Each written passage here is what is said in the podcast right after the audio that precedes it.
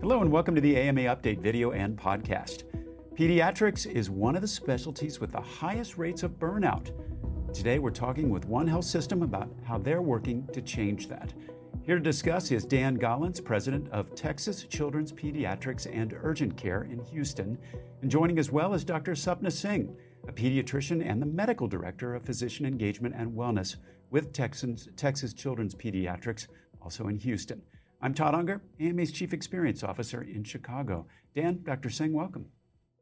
Thank you for having us. Thank you so much for having us, Todd.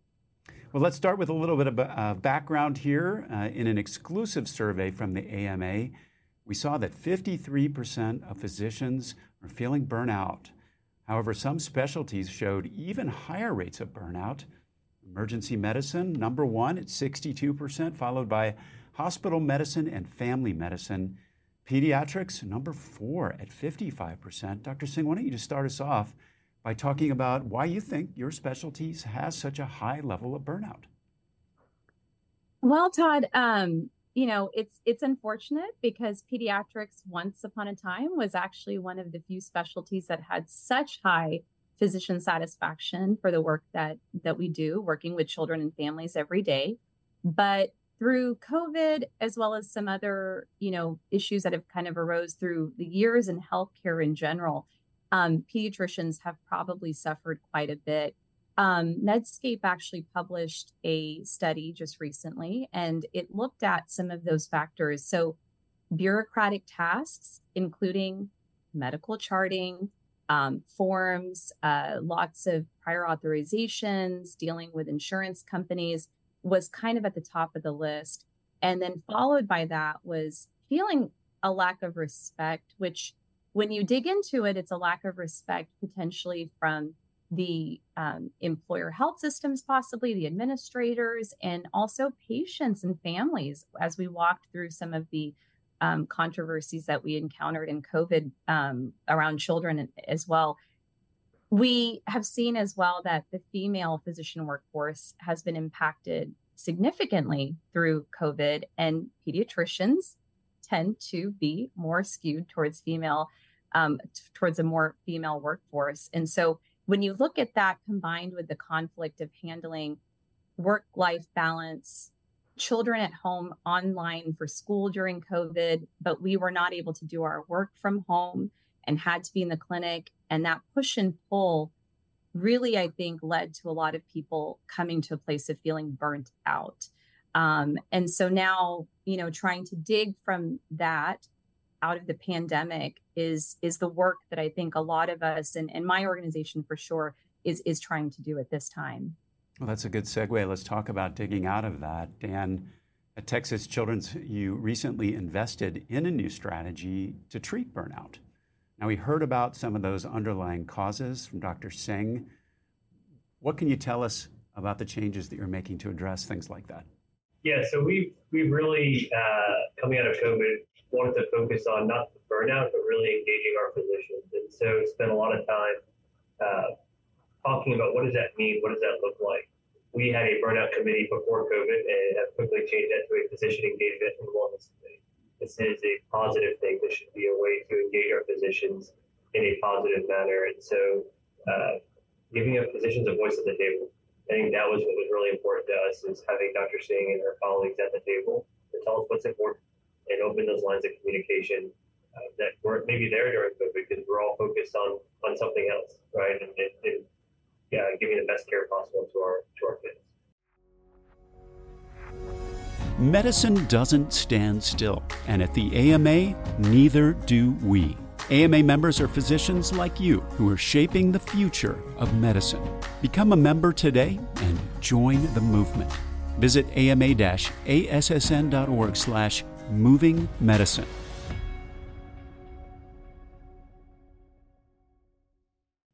So you said you had uh, been working on this problem before the pandemic. Got a lot of new work going on, including the engagement aspect. Was there anything in particular that really prompted you to kind of step up efforts even more? Know, I think 2021 for me, uh, stepped into the role as president of this organization, and I took that time to go out and round on our 80 plus locations across the, the state of Texas. And what I heard was people felt abandoned, they felt alone, and they were tired. And so when we came back to the organization and I came back and talked to our leadership team our physicians, um, we wanted to combat that. We wanted to find a different way to acknowledge that uh, and open those lines of communication. So we asked for pe- people to apply within the organization, our physicians, come come to the table, help us be part of the problem, or sorry, part of the solution. And so uh, having them come to the table, Dr. Singh uh, was voted by her peers to be our medical director for physician engagement and wellness. It is now a committee of our board, a subcommittee of our board. Uh, Dr. Singh has dedicated time to this. So we are being intentional about our efforts. We know this isn't easy. Um, and I think some of the early work has been really hard to peel back the layers and see what is what is really going on. But we are feeling like we're starting to, to make progress, like you know, by Dr. Singh and her amazing team. That's excellent and much needed. Dr. Singh, I want to talk a little bit about what this looks like in kind of day to day practice because you mentioned up front a lot of those system level issues that folks are dealing with that drives burnout. When you think about now the work that's undergoing uh, to address these problems, what are the changes that you're starting to see as a result?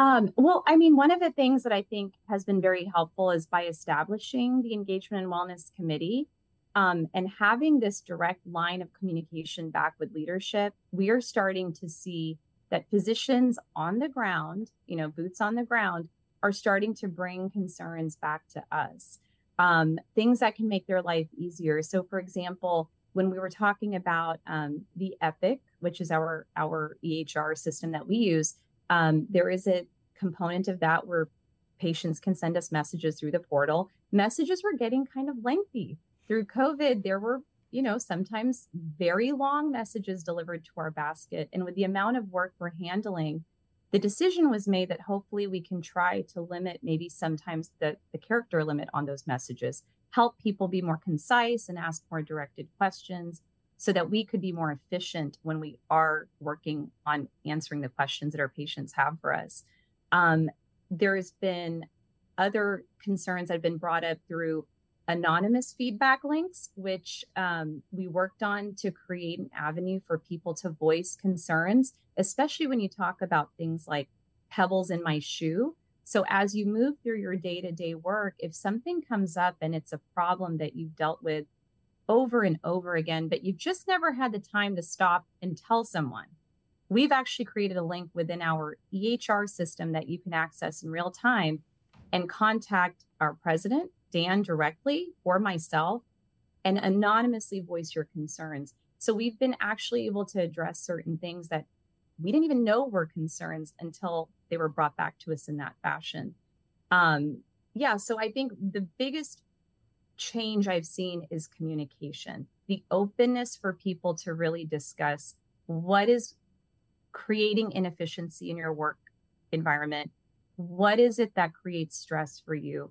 How do you feel we can solve that? And it's not just about complaining, it's about opening up to solutions and ideas that the physicians have um, and really working from there so that we're not dictating again from the top down and saying, well, this is our idea and this is what we're going to do. This is us having the physicians have a voice to tell us, what do you think would work and how can we help implement that for you? I'm sure that has a huge impact, just uh, not the least of which is on hope, because you're talking about communication both ways and then actually having it listened to and acted upon um, so that uh, people feel uh, like there's action taken. I, I have to imagine that having you in that role as medical director uh, of physician engagement and wellness itself was a big step toward that. Do you feel like just having somebody in the position uh, is just another kind of uh, you know step forward? Are you having that impact that you'd hope for? Um, I hope I'm having the impact that we hope for. I will tell you that when Dan asked me to do this, you know, this is not a position that's existed before. And I think that what he said earlier about do you have a voice at the table? Do you have a way to convey to leadership that these are the things that affect us here in the trenches day to day. And we'd like to work on that. That's what I feel my role is. I'm the advocate for the physicians, I'm the liaison. And I think what has built trust between the physicians and and myself is that we have had actionable items. We've implemented things that have been brought to the table.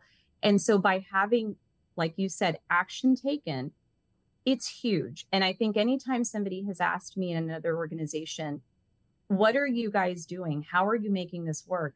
The first thing I tell them is, do you have buy in from the top? Do you have the people who can help make things happen? Listening and also bought into the idea that these changes are absolutely necessary.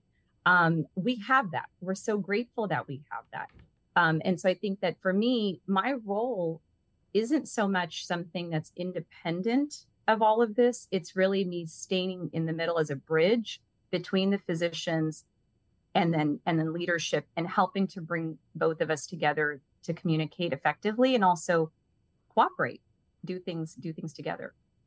Now, Dr. Singh, uh, I think Dan mentioned earlier when we were talking about uh, these issues was one that was about feeling valued. And one of the results of the survey said it's really just about half of, pediatricians reported feeling valued, and underneath that are a lot of different things. But give us an example of how the work that you're doing might kind of indicate that sense of feeling valued. Um, I will go back to something very specifically, actually, as we came out of the pandemic, you know, um, a big cause of just burnout for me personally, and I think most pediatricians, was the mental health epidemic that our children were, were undergoing. And there just weren't resources available to handle the amount of need that was there.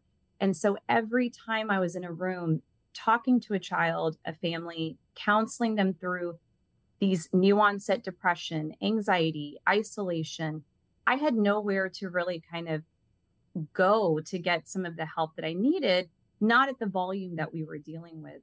And so our organization, TCP, um, with huge thanks to, to, to, Dan, to, to our president, to our CMO, um, Dr. Stan Spinner, we were able to actually invest in the REACH program, and this is actually a workshop that's conducted over a weekend to teach primary care physicians how to handle psychiatric care in the clinic. It was a huge investment. It was offered to all of the physicians across TCP, and 200 plus have acted on this, have taken the course, and it is life altering. I mean, I was able to, within one week of having had that course, go into a clinic room, see a child who had an issue, and finally have a solution, like have a solution in my hands for them.